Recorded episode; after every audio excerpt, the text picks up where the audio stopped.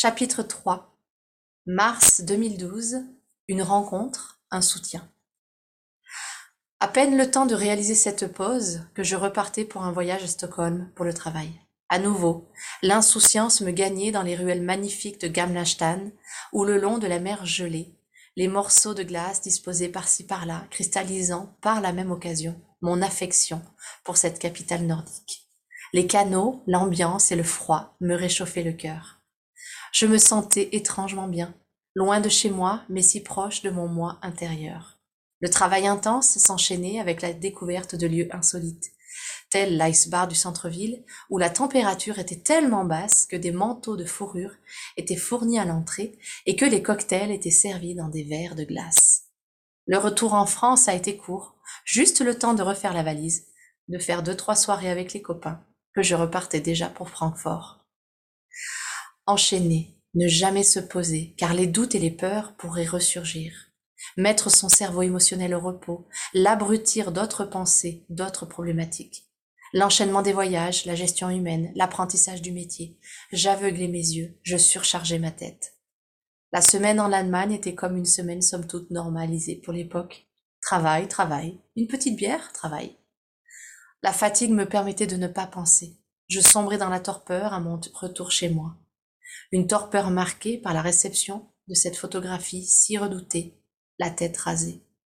La preuve visible que quelque chose se passait au milieu des cellules de mon père. Il ne voulait pas nous troubler, plutôt nous montrer qu'il prenait la mesure avant que les cheveux ne tombent de même. Le temps de l'apitoiement et du repos n'était toujours pas arrivé. Comme chaque année, je préparais une soirée pour fêter ma nouvelle année. Que mes 29 ans soient célébrés un mois après la date n'avait pas d'importance. Cette année plus que tout autre, quelques jours après cette photographie, ce qui était important, c'était d'être entouré, de rire, de passer du bon temps avec mes copains et amis de la région. J'avais envie de tout préparer, de passer la journée à cuisiner pour eux, de me donner dans cette petite réalisation. J'ai reçu un cadeau inestimable la semaine suivante. Mes parents sont venus me voir deux jours à Antibes et nous avons décidé de vivre ces instants sans parler de la maladie.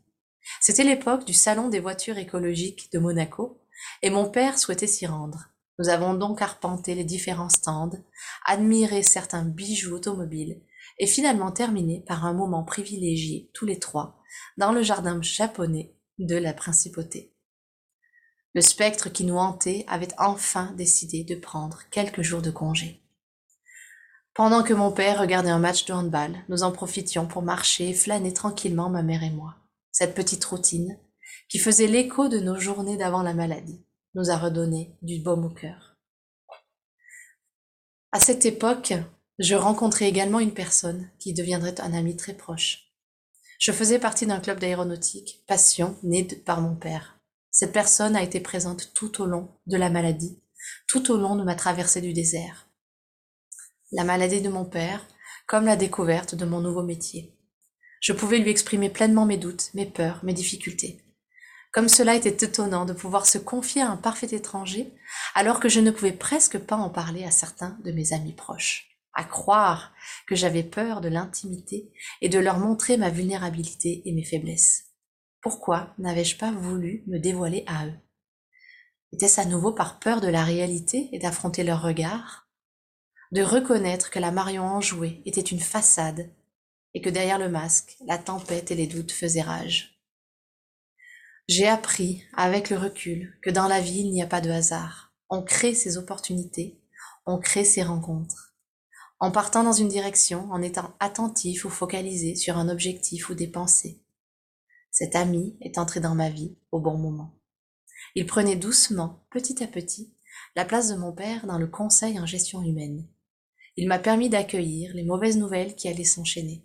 Et d'une manière assez profonde, il m'a aussi beaucoup aidé à comprendre les émotions que je ressentais à l'époque et à redécouvrir mes envies d'écriture.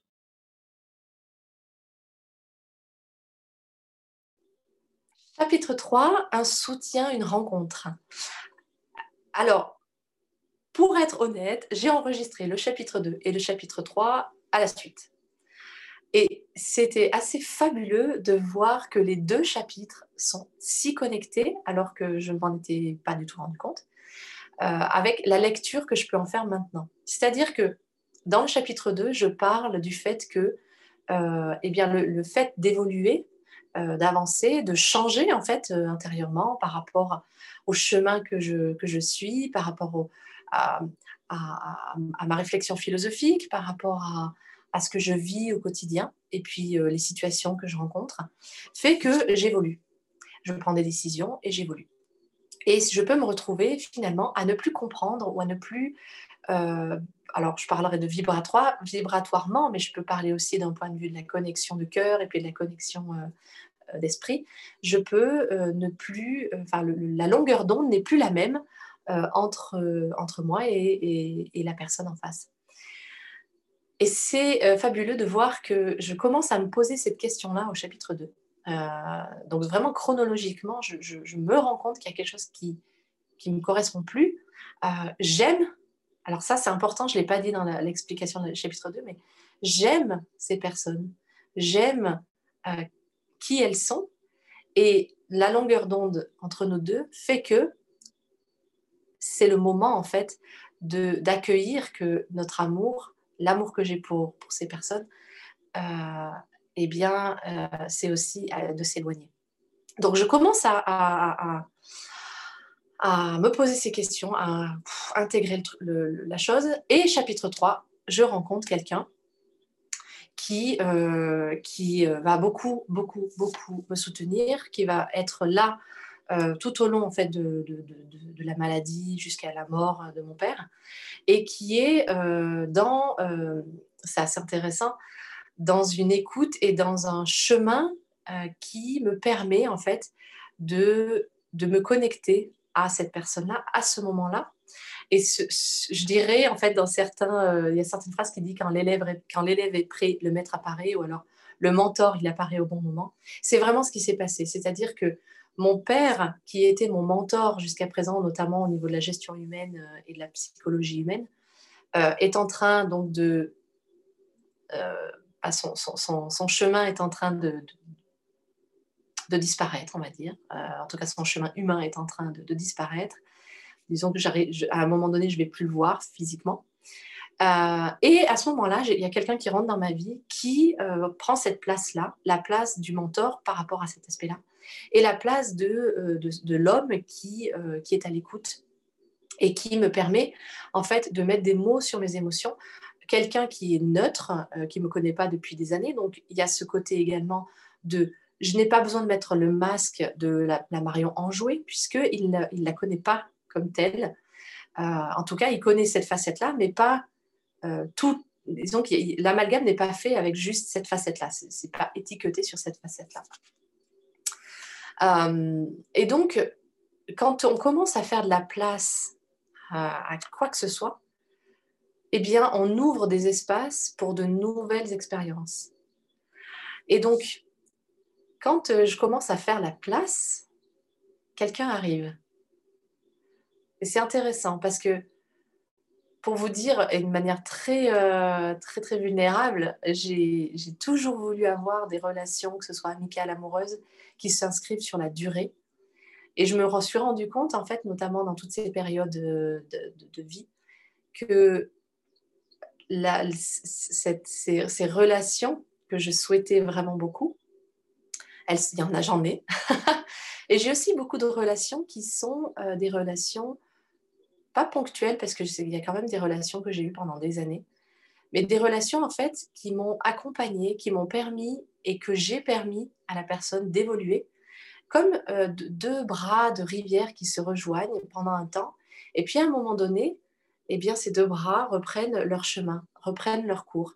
Et en fait, c'est OK parce que euh, parce qu'en fait, on a euh, œuvré ensemble sur la partie du chemin qui, qui était propre à nous deux et qui nous permet hein, finalement de, d'avancer et de découvrir de nouvelles expériences.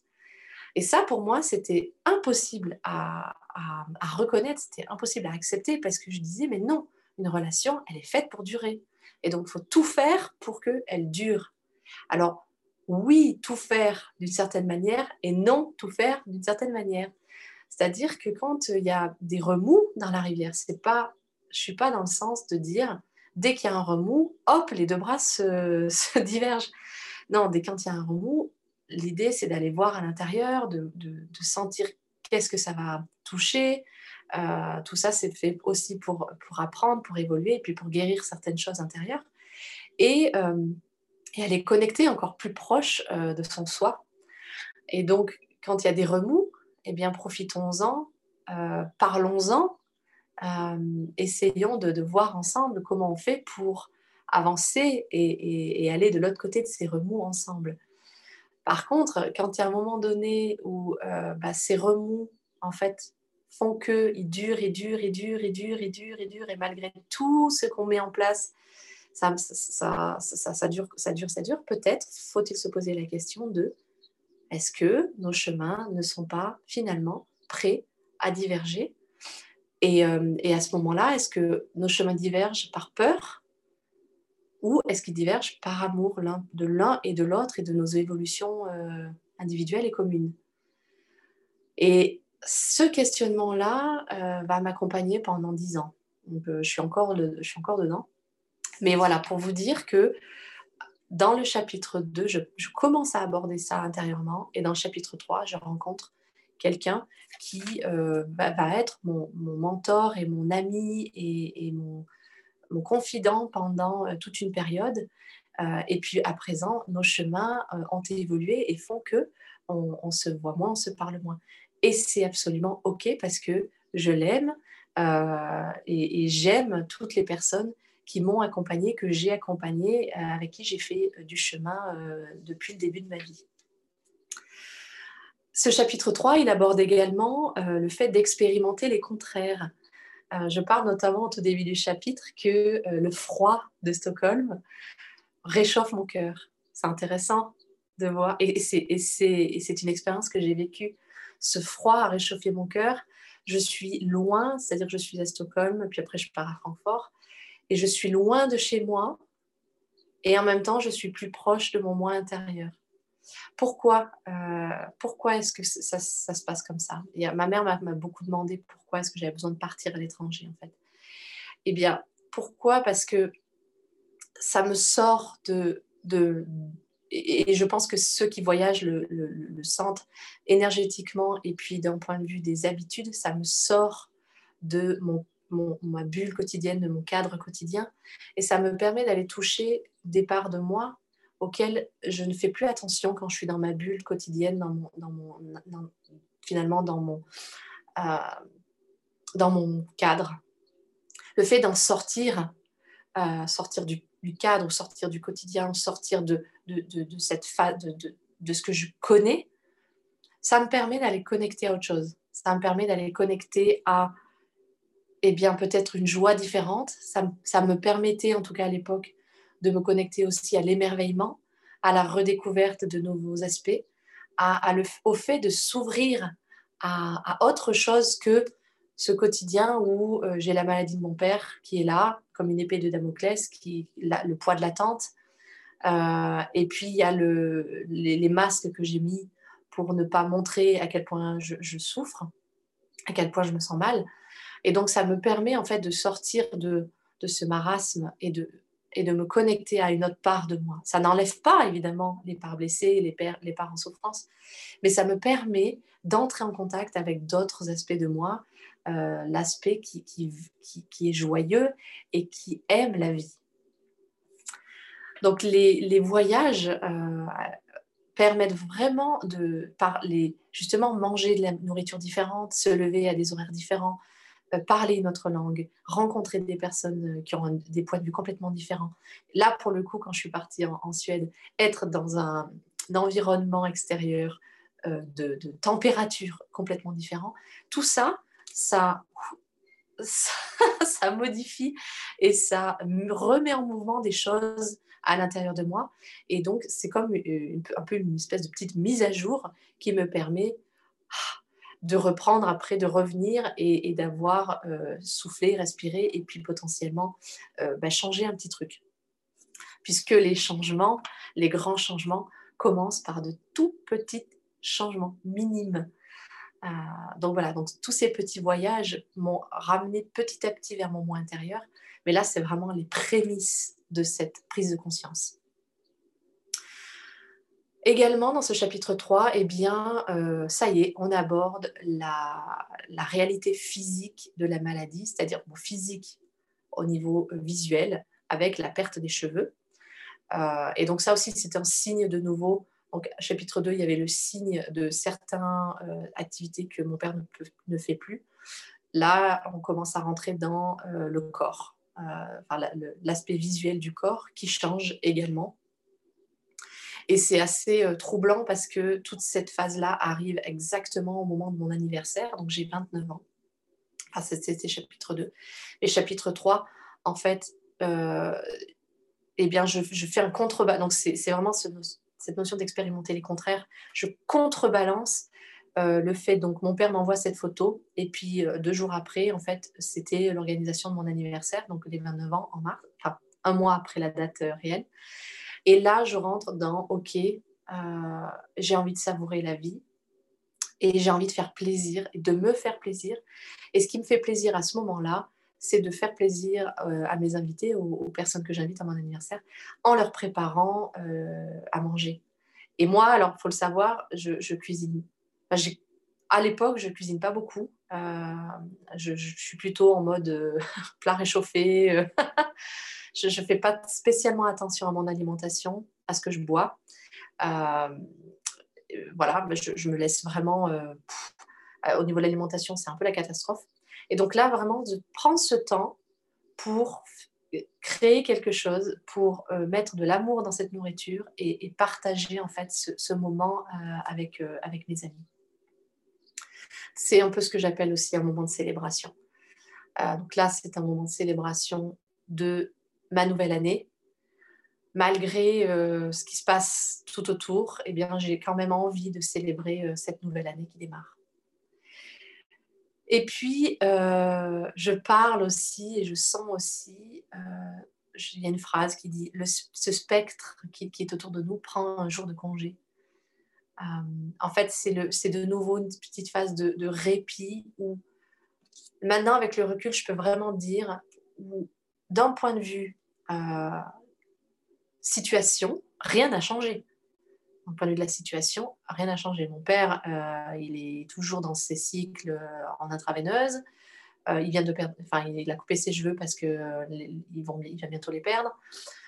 donc, moi, je me sens toujours aussi impuissante et, et, triste et tout ça. Donc, globalement, rien n'a changé. Mais on sent, je sens une respiration. Je ne sais pas je ne peux pas vous dire ce qui a fait que cette respiration est arrivée. Est-ce que c'est le fait de... Parce qu'il n'y avait pas cette notion de fuite à ce moment-là. C'est vraiment important que je le précise, parce qu'il y a plein de moments dans les trois premiers chapitres où je fuis sans m'en rendre compte.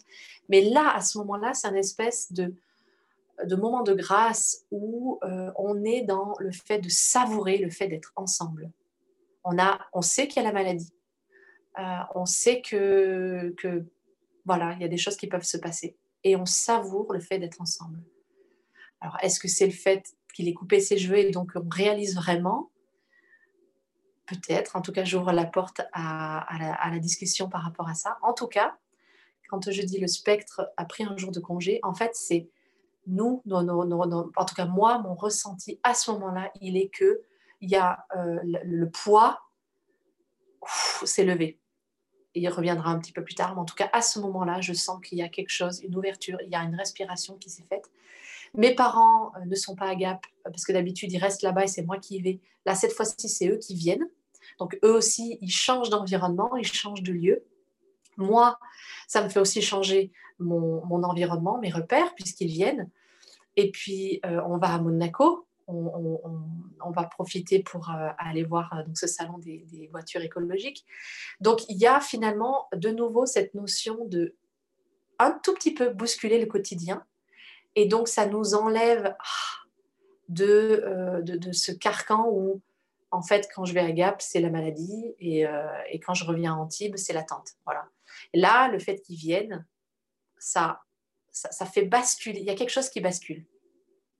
Et c'est intéressant parce que c'est en vous le disant que je, commence à mettre euh, les, remettre un peu les, choses en place. Voilà. donc ce chapitre 3, il est, euh, euh, il, est en mars. Donc ça fait déjà novembre, décembre, janvier, février, mars. Ça fait déjà cinq mois en fait que mon père est malade. Et pour l'instant, il y a des choses qui, se passent dans ma vie. mais globalement, on va dire que je suis en train, si on, si on veut faire un, un pas de recul, je suis en train de commencer à faire un voyage vers moi. J'en ai pas conscience. Euh, là, c'est complètement extérieur, c'est-à-dire que je voyage beaucoup à l'extérieur. Mais petit à petit, ce qui est en train de se passer, c'est que je suis en train d'amorcer ce voyage en moi avec la prise de conscience de, et les questionnements de mon rapport au temps, rapport au temps qui va également avec euh, le rapport euh, aux relations, et, et également ce, va-et-vient entre j'ouvre un espace, je ferme un espace, j'ouvre euh, une prise de conscience et je prends des décisions qui me font euh, avancer plus loin. Voilà, je passe finalement, je commence à passer de l'enfant et de son parent à deux individus adultes, en tout cas deux êtres, et, qui sont autant humains l'un que l'autre et autant divins l'un que l'autre. Voilà. N'hésitez pas, euh, sentez-vous libre à, commenter, à mettre également vous votre propre regard, hein, euh, parce que c'est toujours très intéressant d'échanger, de, dialoguer et de, euh, récupérer des, opinions différentes, puisque avoir un regard neuf, un autre regard, permet euh, également d'avancer, d'apprendre et d'évoluer. Je vous souhaite une très belle journée.